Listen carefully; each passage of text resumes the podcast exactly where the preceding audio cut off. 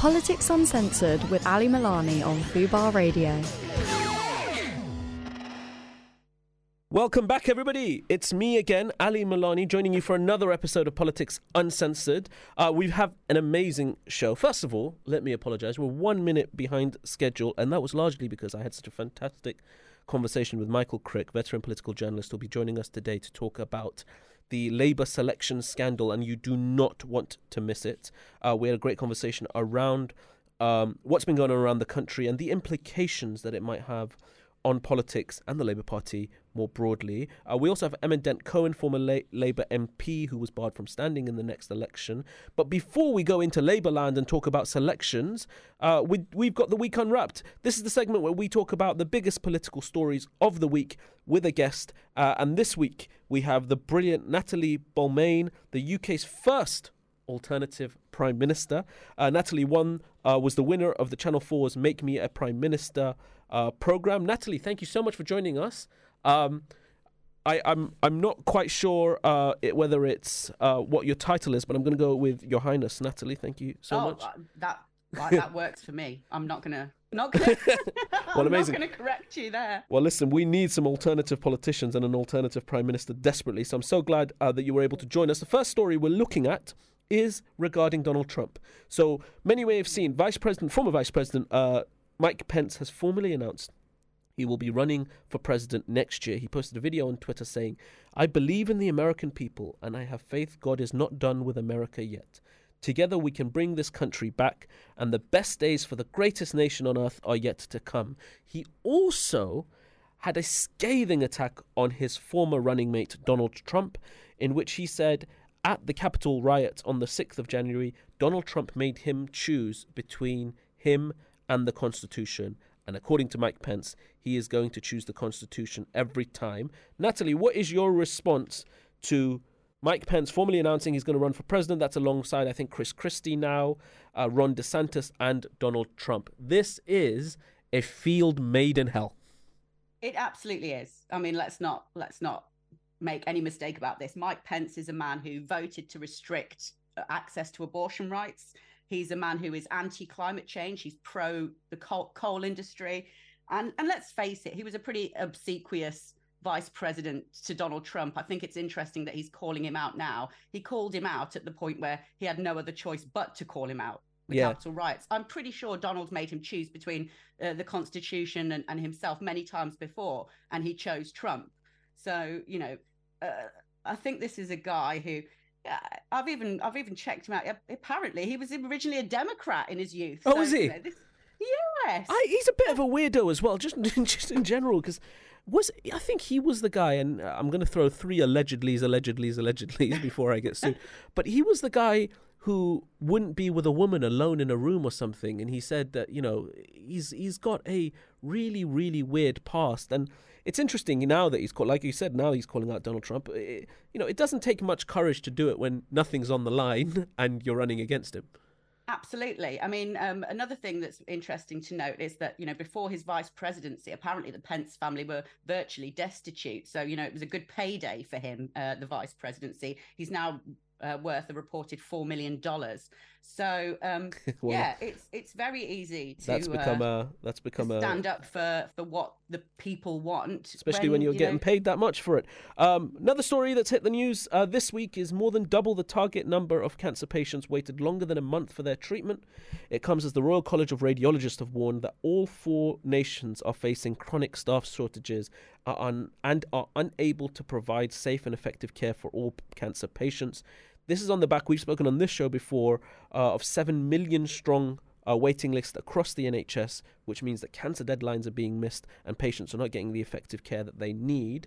Uh, Natalie, what's what's your view on this? I mean, we the NHS is really, really on its last legs now. I mean, we're talking a hair strand it's surviving through. Yeah, yeah, and um, you know, this has been a ticking time bomb for some time and um, something that the current government, in, in, my opinion, have just failed to address in the 13 years um, uh, in administration. It's just absolutely shocking, really. You know, some of these statistics. Uh, the target for for patients, you know, to receive surgery for for cancer is supposed to be six percent or less who wait more than one month, and it's actually over 23 percent That's Yeah. about four times as and it's absolutely, you know, and, and cancer, I don't think anybody needs it explaining to them. The big C, one of the most crucial Yeah. things that, that early treatment is Mhm. needed for. And look, Um, this is. I, I just want to ask. Look, we we've had we did an entire show on the NHS a, a few weeks ago, um, and the thing that's concerning me, and I've been saying it for like five years now, and I think finally people are starting to to pay attention, is this isn't an accident. This is by design. I've seen this done in other areas before. They they deprive the service of all the money it needs, all the resources they need, so it doesn't function.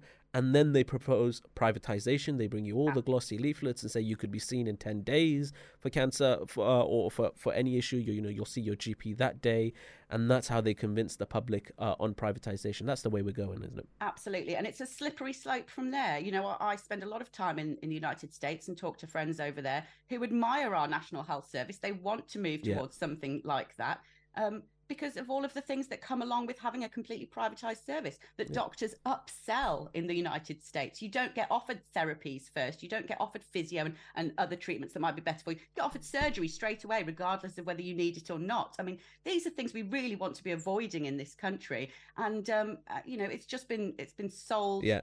to AWS um, by the Tories, and it's just absolutely shocking. It's one of those things of you don't know what you have until you lose it because you know I, I spent I spent a few months in America not not too long ago in 2020 just before the COVID crisis and I was shitting myself every time I sneezed I was panicking that I'd have to go to a hospital and become bankrupt given Do you know how much it costs to call an ambulance in America?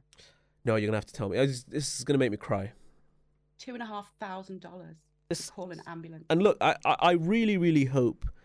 My worry is that specifically with the NHS, there's complacency even within the public. They're never going to get rid of it. You know, it's Yeah. one of it's one of the things that's most popular uh, about what the state does, and I'm I'm I'm really worried that it really is on the chopping block. Um, last story, third and final story. Ministers could face criminal sanctions for deleting WhatsApp messages. So, ministers have been told that they could face criminal sanctions for deleting their WhatsApp messages, the Information Commissioner has warned. Uh, John Edwards told MPs on Tuesday that ministers should not have auto deleting messages turned on if they were using WhatsApps to conduct government business and could face prosecution if they do. This is following Boris Johnson's. Uh, the you know the story around Boris Johnson whether he's going to provide his WhatsApp messages during the COVID crisis. I should state outright that you know I think sometimes people might think that this is their personal WhatsApp. These are WhatsApps on uh, their their their work phones, essentially the the phones that they get uh, to conduct their business on.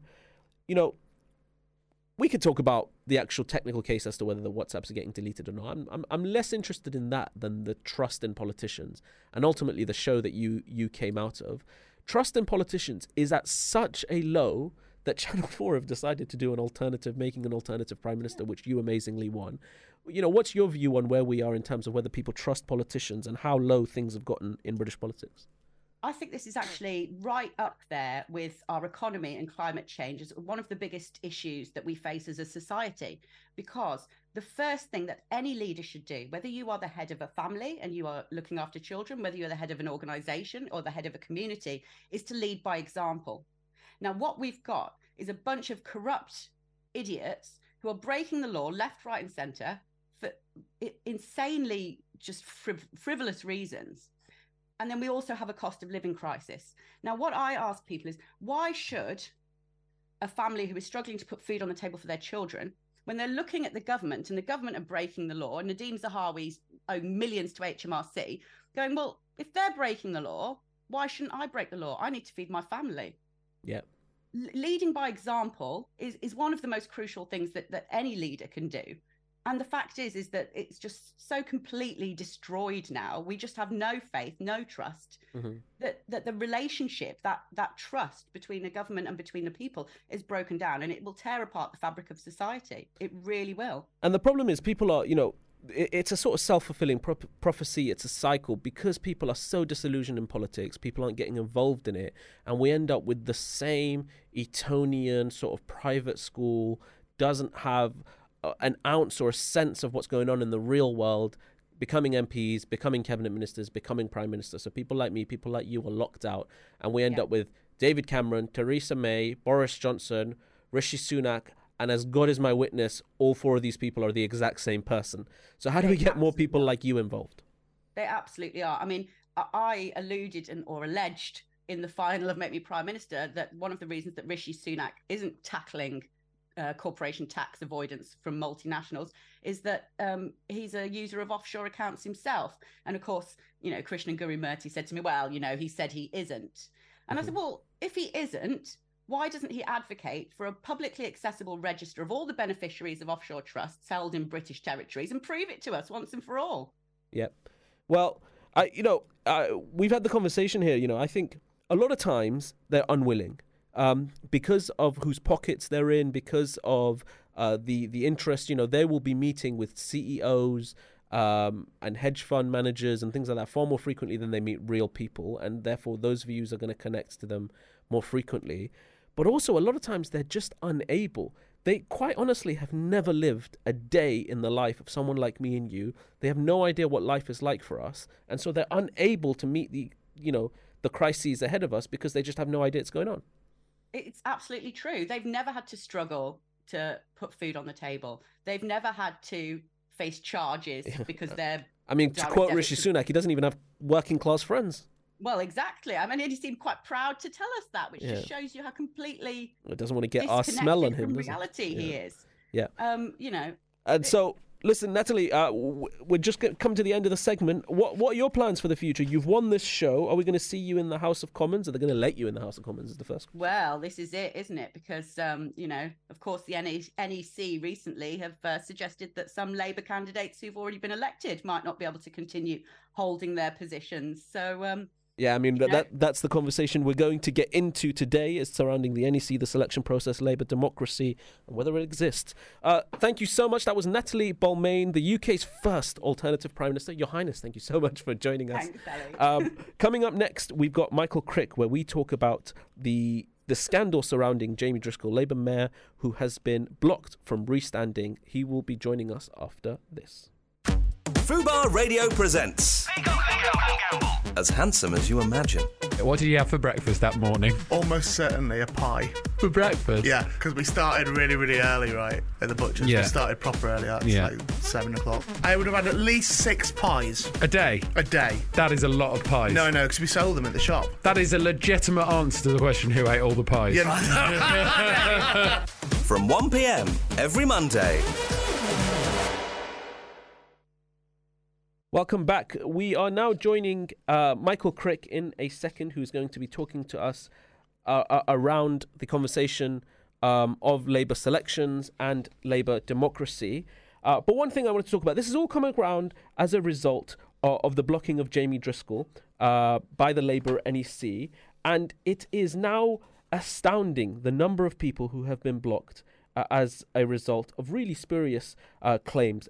Greg Marshall from Broxtowe uh, was uh, was blocked after receiving trade union support uh, and a, a, a, real popular figure locally. Maurice McLeod, Camberwell and Peckham uh, was blocked despite getting uh, backing from Unite uh, and in a Labour safe seat that has never had a black MP. Laura Townsend, Milton Keynes, Milton Keynes North, a councillor, someone who already holds public office in the Labour Party, was blocked for Crimes including liking a Nicola Sturgeon tweet about testing negative uh, for COVID. She enjoyed the support of Unison and six other trade unions, including Unite uh, and uh, others.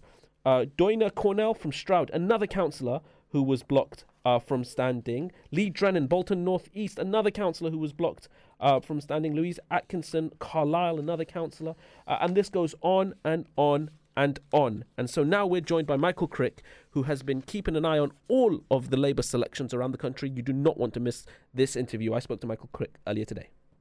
Joining us now, we have Michael Crick, a veteran political broadcaster, one of the best names in political journalism anywhere in the UK, uh, and specifically on the topic we're discussing today, founder of Tomorrow MP's Twitter page, which has become, at least in Labour circles, the most watched Twitter account on social media. Michael, thank you so much for joining us. Thank you for having me. You will have seen the sort of fallout of uh, Jamie Driscoll's case, where the mayor has been blocked uh, from standing uh, as a candidate uh, for re election. You've been monitoring these cases and these MPs all across the country. Can I quickly first ask you, what, what sort of drew you to doing this, to kind of keeping an eye on who tomorrow's MPs may be? Well, I've always been fascinated in this subject. I suppose it all stems from the days, what, way back in the 80s when I was a young man and I hoped myself one day to become an MP. And I quickly gave that up, that ambition, preferring to be a journalist. Uh, but it, always fascinated me the process whereby people get into Parliament.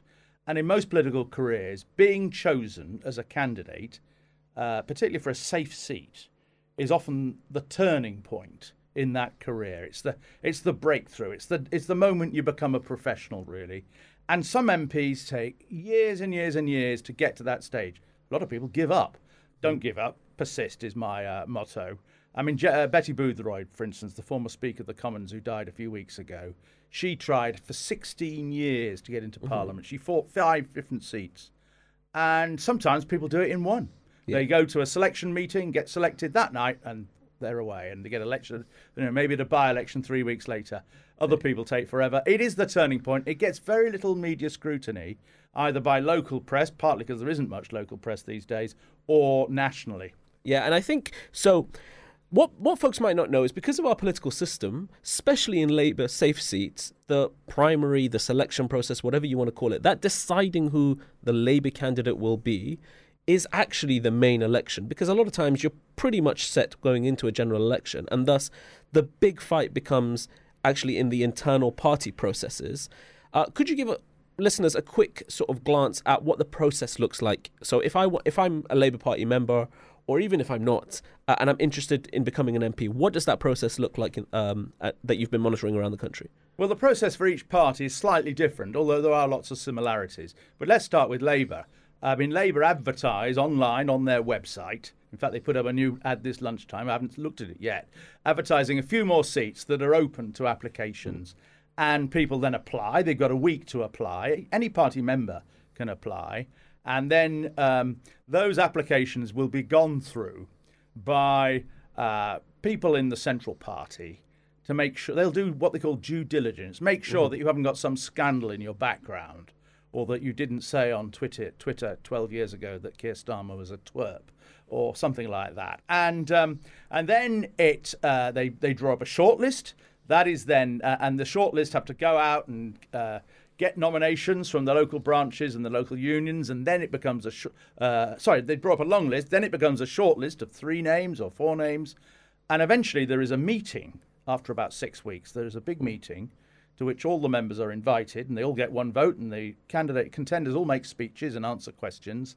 Uh, and also you can vote by post in some some instances or you can vote online and that's how the process happens. And it's a sort of variation on that in the Conservative Party. The only thing in the Conservative Party is you can only apply, apart from where you live, but in every other seat, you can only apply if you're already on the candidates list. And to get on the Conservative candidates list, you've got to go through various processes and tests and they put you through, you know, pretending to do a media interview, pretending to chair a meeting, all of those things. Oh wow, I didn't know that. Yeah, yeah. and um, so it's like a job. And the interview. Liberal Democrats have a variation on this as well, but all of this goes on amidst, well, certainly the Conservatives and the Lib Dems. It's very, very secret. There's mm-hmm. nothing online. It's you know, the other night, for instance, I suddenly heard the Conservatives had chosen a candidate in Calder Valley in Yorkshire and uh, I'd, I'd, seen nothing about it online but up until the moment where the party announced their candidate. Labour, it's a lot more open. The candidates, a lot of the candidates, you know, talk about it on Twitter. They have their own websites. They make their own videos. Mm. Have their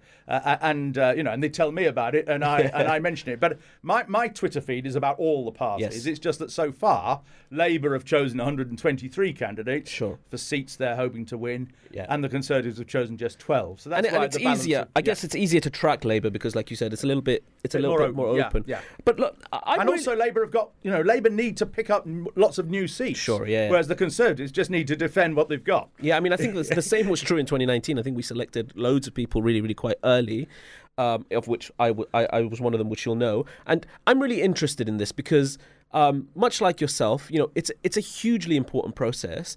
While someone might be getting picked in Sheffield Central, for example, today, that person beco- could become cabinet member, could become prime minister, exactly. hold very important roles. And so, while it's not covered broadly in the national media, for example, the work you're doing, I think, is really, really important because these are the selection of politicians that we're going to be picking from come exactly future general elections. And a lot of party members, when they're choosing their candidate to be MP, cho- think about them in terms of being an MP.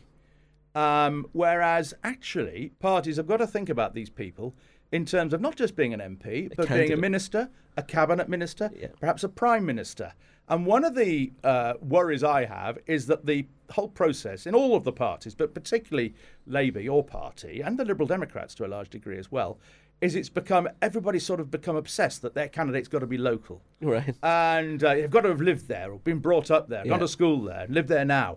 Um, and I just think that doesn't really matter. You just think back into history, whatever party you support. We used to we used to have a joke when I stood that I was born on the floor of the Hillingdon Civic Centre to make it as local as possible. But I mean, if you if you ask yourself who are your political heroes, Sure. you know, I mean, a lot of people. Tony Benn is a political hero, Mm. for instance. Well, you know, he was MP for Bristol and then he was MP for Chesterfield. I don't think he'd ever been to Bristol before he got chosen as candidate. Yeah. And Chesterfield, I don't suppose he'd been there very much either. Mm-hmm. Yeah. And it didn't really make a difference. In the end, he made a very good MP. Yeah. Uh, and are also, I think if you if you concentrate on just getting people who are local, and about two thirds of the people chosen are either councillors or they have been not long ago, Yeah. then you you tend to choose people with parochial, what I would call parochial interest. I don't mean to disparaging there. Education, social services, transport, housing, they are incredibly important interests. But you also need people who've got are interested in the economy and mm-hmm. foreign affairs and defence Yeah. and international aid, and those are more Yeah. national or international interests. And basically, my argument would be you, all parties need a variety of members Sure. of parliament. Yeah. Some of whom are going to be brilliant cabinet ministers, Yeah. others of whom are going to be great backbenchers, and some of them will be good chairing committees. I think ideally, what what what in the ideal process, you'd have someone who understands the stories of local people. Doesn't mean they have to come from there, but understands the stories of the people that they're representing and the national political picture, whether it's economy, foreign affairs, other things, and how that impacts local people. The problem I have, I wrote a whole book primarily on pretty much the selection process um, in the Labour Party. Uh, you know, I was really I switched. hold of a copy. I I've got one here. I've got one. I've got one here specifically for you. Let me. Let me. That's very let kind me of pass one along so you can have a read on the on the hot train back. Um, look, the reason I was the reason I was so interested in it is because immediately after losing the 2019 election, I bounced. I went to America, Yeah. and I travelled state by state, Yeah. and I started to listen to their stories Yes. about how they selected candidates. And look, we criticize and disparage the American political system all you all, all we want, but it sounded to me way not only more democratic but better suited to finding future leaders. And and the reason that I thought that was because of what you highlighted when you spoke about the process. The Labour Party pretty much has says to members you can choose from our pre-selected group of people we think are appropriate. And with that comes a huge amount of political um, accusations of of it being stitched up, of it being corrupted, and that's where we find ourselves today in the context around this conversation. You know, we've had Jamie Driscoll, who was a mayor, who has been um, blocked from standing. But for months and months and months now, we've had accusation after accusation uh, in different constituencies where people have been blocked from standing, people have not been allowed onto the short list. Often Uh, for very trivial reasons, yes. so far as we can tell. In some cases, we can't tell at all. I mean, I was speaking last night to a woman called Louise Atkinson, who's from Carlisle. She's a Labour Sure. councillor. She's also president of the Teaching Union, the National Education Union, um, for, a, for a, a stint of a t- two or three years, I think. And she's ch- uh, secretary of the BAME, Labour BAME group in the Northwest. She's a, a, Yeah. a black woman. She was kept off the list in Carlisle. She hasn't a clue why. Yeah. Nobody else has a clue Well, why. I suspect it's because she's on the left. Yeah, I mean, and, and, and that's- that's, happened a lot. And that's that's I mean here in front of me now, just in preparation for the show, I've got names and names and names. Greg Marshall, Broxtowe, uh, Maurice McLeod from Camberwell and Peckham, Laura Townsend from Milton Keynes North, which was a horrendous. She apparently was blocked again, allegedly. I, I don't know the inner workings of it. Was blocked for liking a tweet that Nicola Sturgeon put out that she'd tested negative uh, for COVID nineteen. Maya Evans in Hastings, um, Doina Cornell There's a lot more. There's a lot, lot more than that. And um, I mean, I, I and, and there are also people. I mean, I heard uh, this only this week of a couple of people in the northwest region who were basically advised by uh, party officials, don't bother. We, we will weed you out. At the, we don't think Yes. you're suitable. We'll weed you out, and so they don't even bother to apply. So- uh, and and and Yeah. there is a lot of interference from the more interference from the centre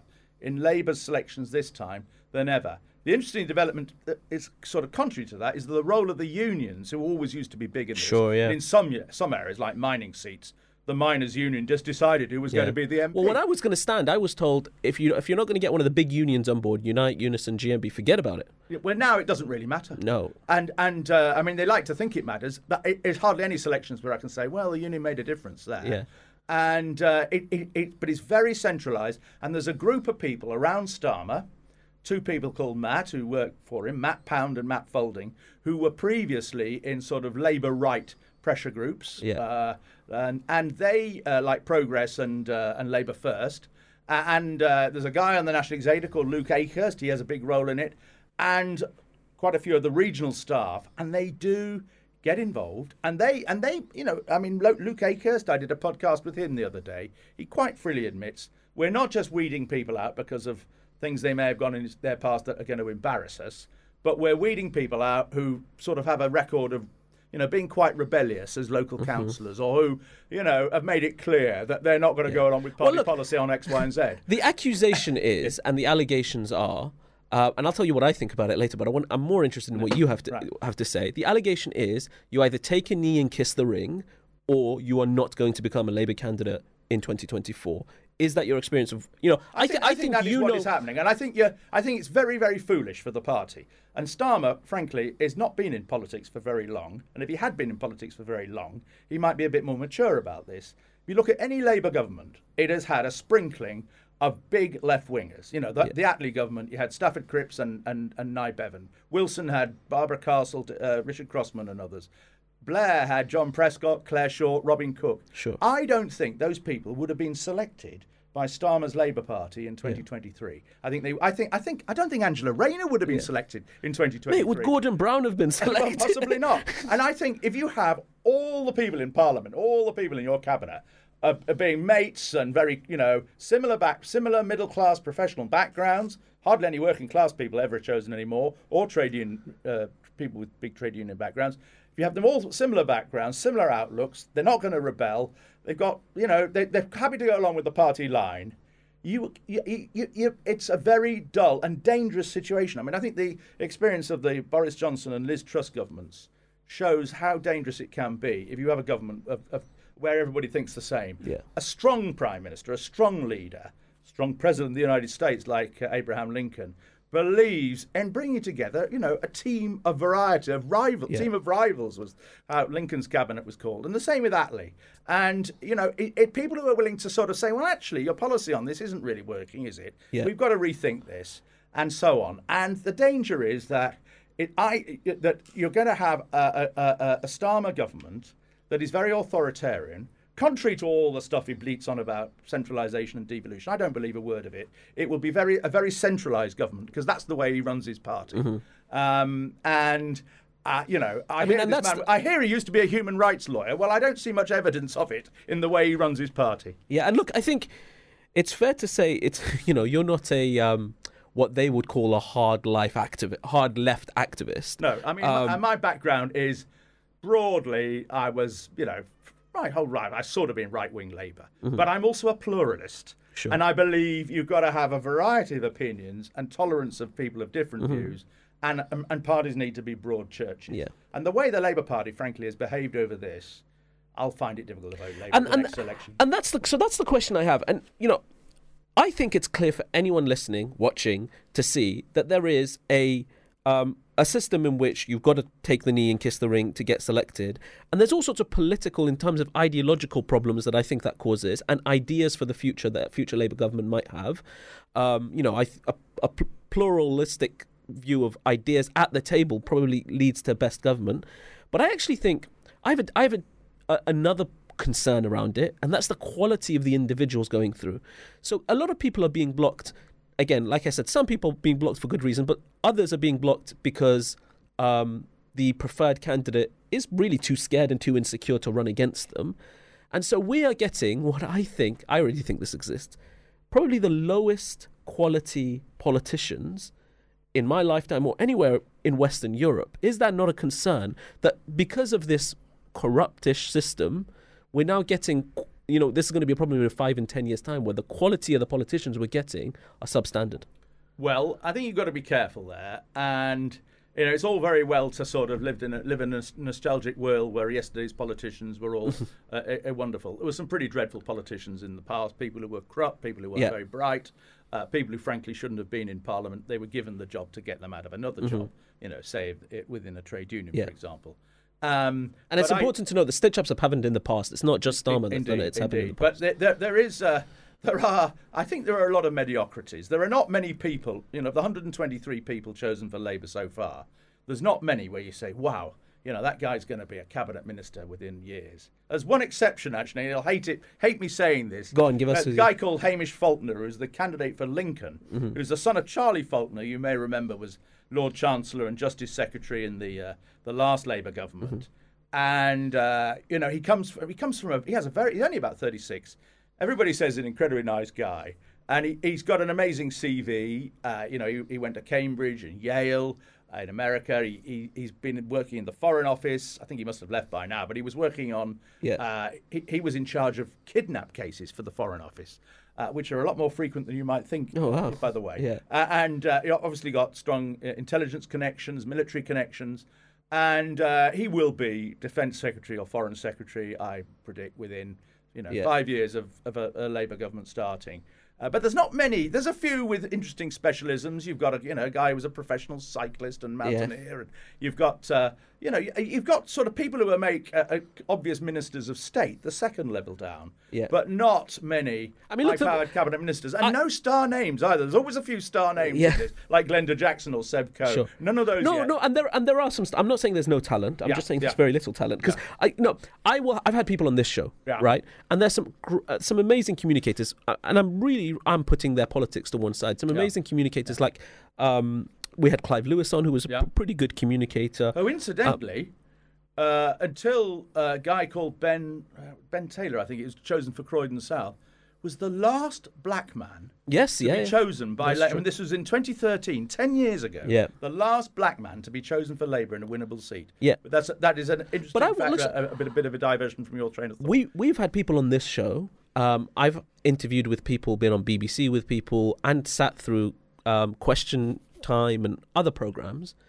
Where when we've gone off air, I've sat there with producers and with others, going, "How on earth did this person become a member of parliament?" Because you'd think one of the basics is communicating, whether that's media, public speaking, and others. And then I remember flying to America, and I was sat in, um, it was in Michigan, and we had a we had a rally, and you had state senators go up, which is basically like councillors, but everything is bigger in America. And you had state senator after state senator going up and giving these amazing speeches. And I remember thinking, they're better than some of our shadow cabinet members. So, but the reason is because they have a slightly more open system, they really have to do that battling and honing their skills in the primaries. And that makes for better And- politicians and, in the future. And listeners may not know this, but there, are, I mean, they will have heard of primaries for the presidential candidates. You Yeah. know, Trump is up against Ron DeSantis right now, and, uh, and Mike Pence and, and others Yeah. to try and become the Republican candidate for president before he can actually stand Yeah. in the general election. Well, those primaries take place at every level. Yes, you know, yeah. Congress, And they're for often very senator. brutal. I know, and they're often more important. Yeah. The primary election is Absolutely. more important than the general what- election in a state that's overwhelmingly Democrat. but what it does, and what I learnt, and what it does, and I mentioned this in the book, is it hones skills. You become a better Yes. communicator. You you get to know your brief better because you know you're going to be and held it accountable for it. amazing public attention. So Yeah. if there's anything wrong with some of these guys, it well, it obviously often doesn't often doesn't work, but occasionally it will work. It will And- come out, And yeah. what I think the problem with doing it also secretively.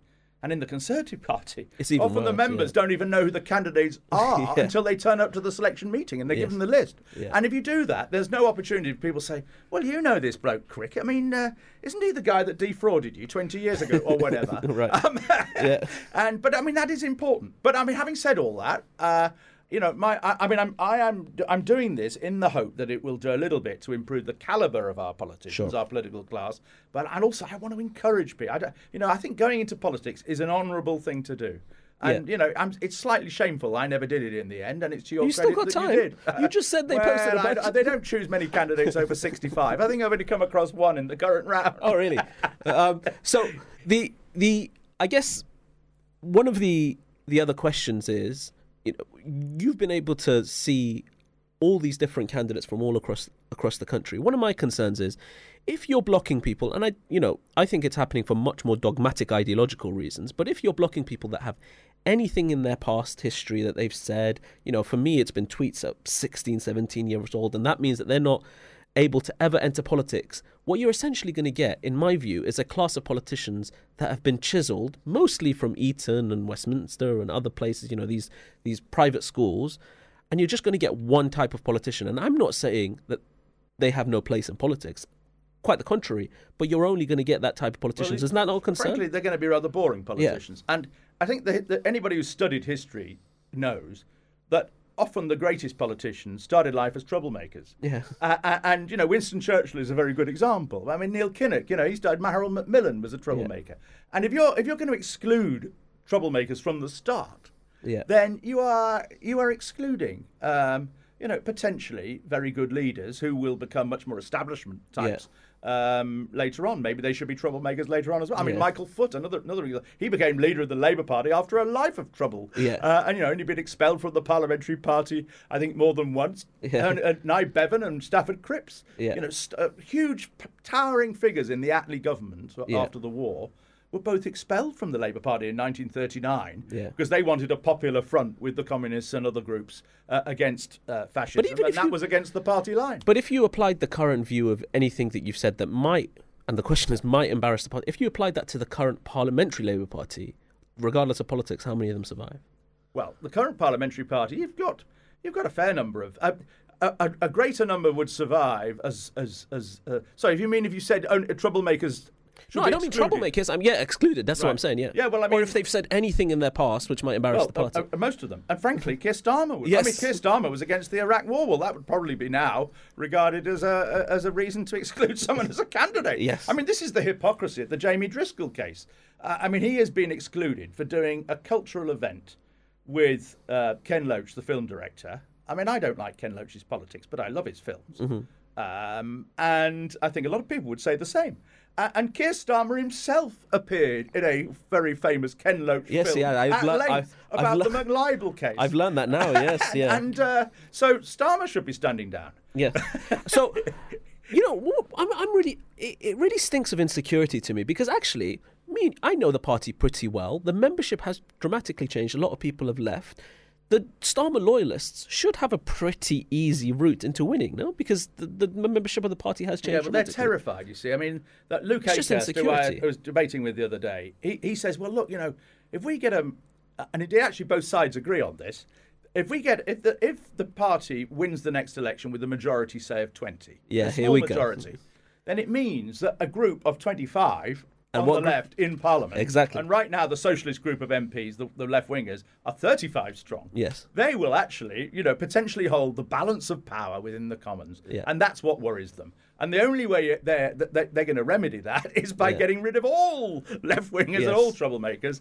And of course, you can never identify them all. Yeah. And, and today's uh, today's orthodox, you know, Yeah. Tony Benn started off by being a very orthodox and establishment figure and moved to the left. Uh, and that sometimes happens as well. So uh, it, it um, it's very draconian. It's very ruthless. And I think in the long term, it will co- it will it will come to bite the Yeah. Labour right. Uh, and, and, and, you know, and the And Labour left when they come back, isn't it? As inevitably they will after a Labour government, they always do. Yeah. uh, will will want to take their revenge. It's uh, uh, my, my penultimate question to you is on Yeah. that because I had a um, when the when the left seemed immovable in the Labour Party, maybe in 2018, let's say. yeah, not long ago. I had um, I had a fellow councillor. I'll give a shout out, Kerry Prince, who's up north now, who said to me, "Never forget that the party's cyclical. That one day your opponents will be in power, and then the same is true now." Do you think you know, putting your all of your experience in British politics, are they making a lot of enemies now, and you know, causing problems within the party that may turn its head in two, three years' time? Exactly. Uh, I think they are. It'll be longer than two or three years, but you, you look after every Labour government. Uh, you know, the Attlee government, the Wilson government of the '60s, and Wilson Callaghan '70s, and uh, and then the, the Blair Brown government. There was a reaction to the to the left each time, generally stronger and stronger each time. It's almost like a, a you know a, a vendetta between two mafia gangs. Yeah. And uh, they you know they keep killing each other, and every time it gets nastier and bloodier, uh, and Yeah. the murder is more grisly. Yeah. Um, and uh, they, they, they feel right. We've really got to get Yeah. revenge Problem this is, time. and and, Yeah. and wipe the other lot out. And and it and all it does is harm the Labour. Party publicly and makes it more unelectable. And the problem is, this is often in full view of the general public who aren't as interested or as factional as, as Labour politicians might be. Listen, Michael, I've had a great time. This has been amazing. Uh, The, the time has gone so quickly. Uh, I wish I had another hour with you, and I'm sure I'm going to get you back. But I have one last question for you.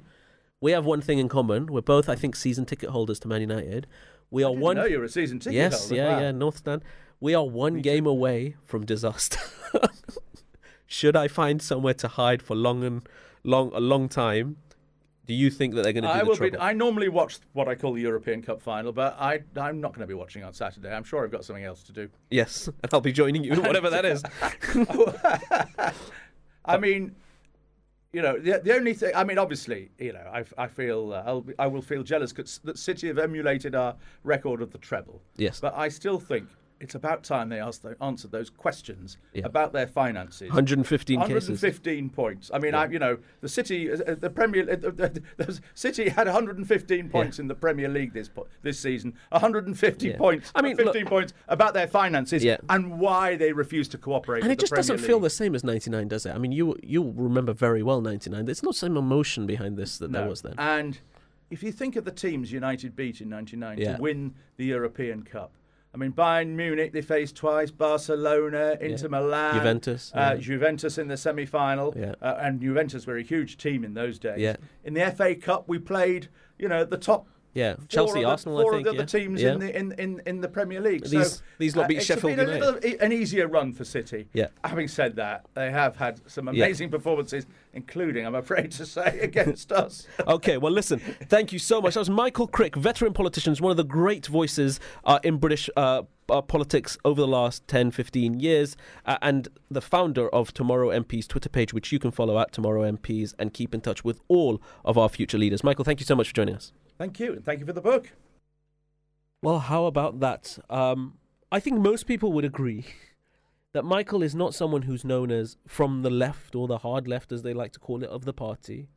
And yet he has a scathing, scathing view of the way that the selections around the country have gone. And one thing I wanted to highlight was, you know, as we talked about all of these different people, people like Lauren Townsend who was who were blocked for liking tweets uh, with Nicola Sturgeon, who had tested negative uh, for COVID, and councillors and council leaders who have been blocked from standing, uh, often with no reason given and purely so that the loyalists can get in.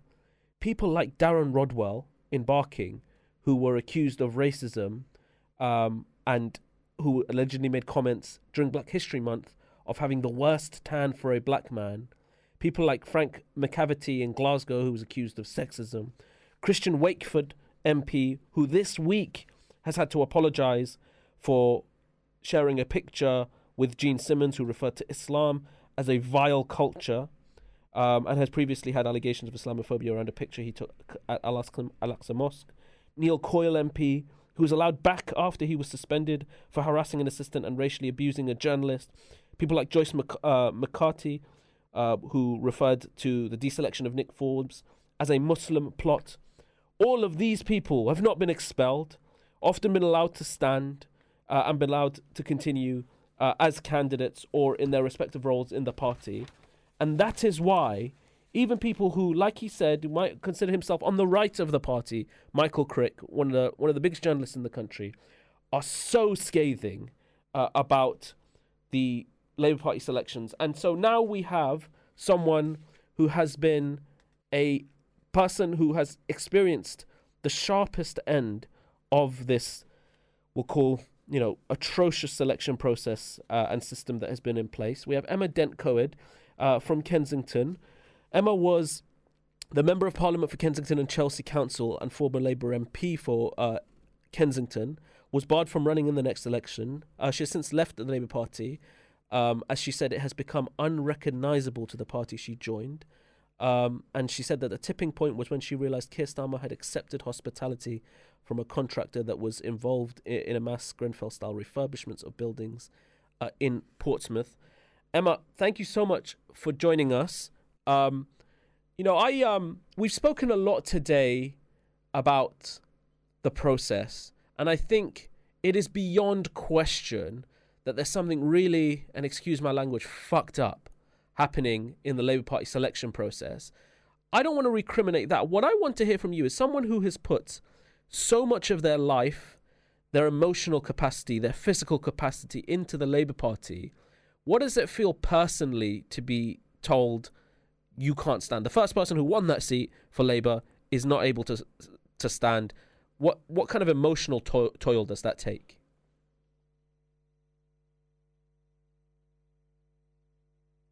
Oh, I don't think Emma can hear us. So we're just gonna test.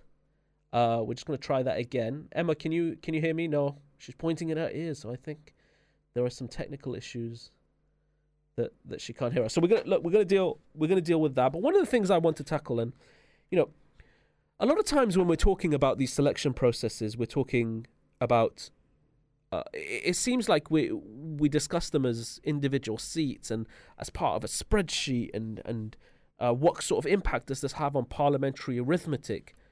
When the reality is and i had someone text me this over over the pre-recorded interview with michael these are real people. And the impacts this has is on real people. People like emma who regardless of what you think of her politics or people like myself and others who you may not agree with all of even even the majority of the things that we say have put so much of their life on the line for the Labour Party. You know, I, I went through some pretty scathing racist attacks. Um, I was one of the few candidates around the country who had to have plainclothes police officers at some of my um, some of my rallies because of the number of death threats that we had received. The the amount of media attention and scrutiny we've got, the impact that has on jobs, on family. We had journalists outside my mum's house and talking to my family. The emotional turmoil, the amount you put in for this party and ultimately for your community, to then be told by some NEC member, usually in London, that you're not good enough to be a candidate, uh, taking that power away from your members, but also the impact that that has on local CLP executives chairs, secretaries, campaign managers, campaign coordinators who work for free for the Labour Party, who put so much of their life on the line for the Labour Party, who when they could be playing with their kids or their grandkids, when they could be uh, out enjoying the sun as today, as we can see out today, they deliver leaflets, they stuff envelopes, uh, they pick up the phone and call people. For the, to to be told by them, to them, that they have no power in who their candidate is going to be, um, many of whom have resigned around the country. We've seen um, CLP executives en masse uh, resigning uh, in in certain seats as a result um, of the way that the candidates have been blocked. You know, telling them they have no power, despite all that they've put into the party, despite all the energy and emotional turmoil they've put in the party, is really fucked up. Um, and that is the reality of I think what people are going through. Uh, I'm going to try Emma again. Emma, can you hear me better this time? Hello. No, can't hear you. Oh, can you hear me now? Oh, I can hear you now. Emma, I'm going to make a really embarrassing admission. There's a button right in front of me here that I hadn't clicked, um, which I have now clicked. So, so um, we we are back with you, Emma. We've been talking about the selection process, and Yes. um, Michael Crick, who is a um, one of the big journalists that have been covering it, who is definitely not on the left of the party, was really scathing about basically the the level in which things have been stitched up and the impact that has on democracy, on party, and on politics around the country. We've covered the technical bits of how fucked up it all is, right?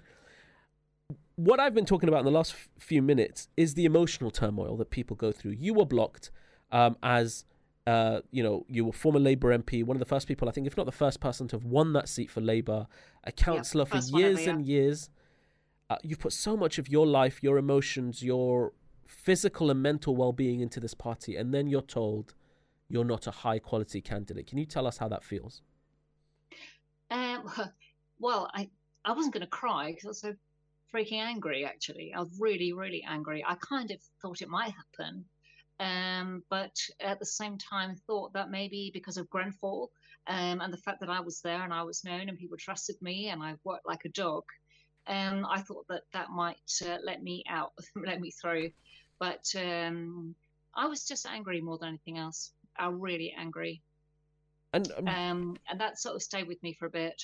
And how much? What's the fallout been like? Because like, we, uh, one of the other things we've seen happen often, we focus a lot on the candidates, as we should. The candidates, you know, often at the forefront, have the most amount of sort of pain that they feel when they're told you're not good enough, even though we've put all of our lives and and so much of our mental and again physical well-being into the party.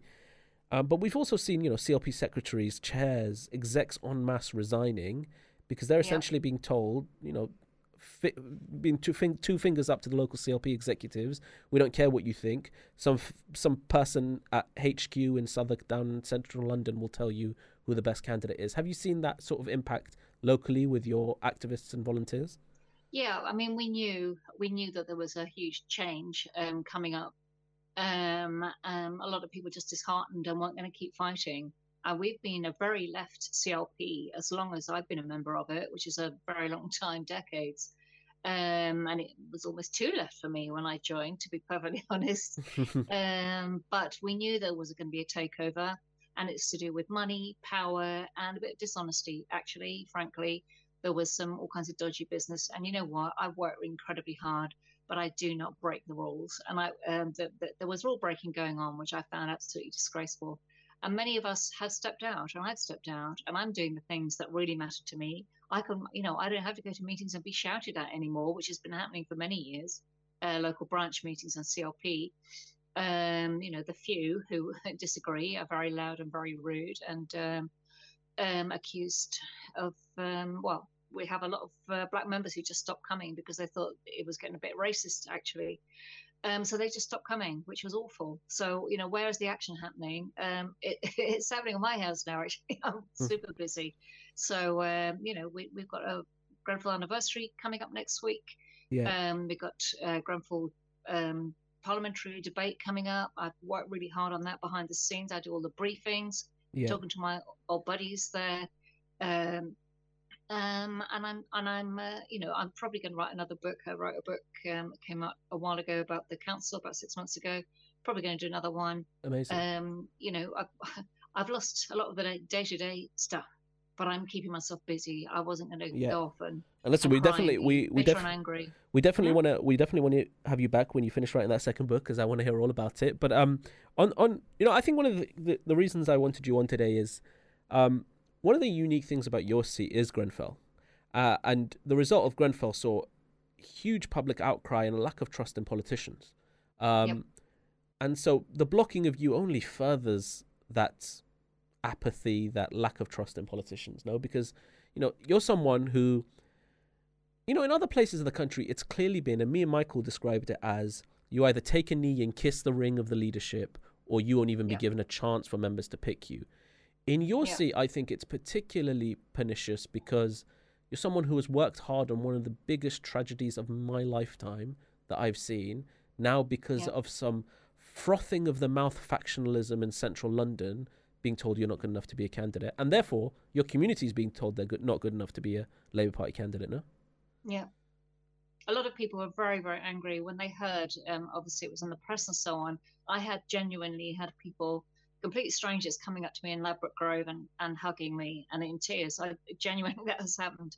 Um, just extraordinary. They, that happened when I lost the seat in 2019, and it's been happening again. People angry and upset. Um, so a lot of, there's quite a few members have left the party um, in frustration and they're going out on the marches and all kinds of other things and not worrying about if they bump into Jeremy Corbyn or Lowkey, who's one of our neighbours, for heaven's sake, you know, who's al- always on the naughty list.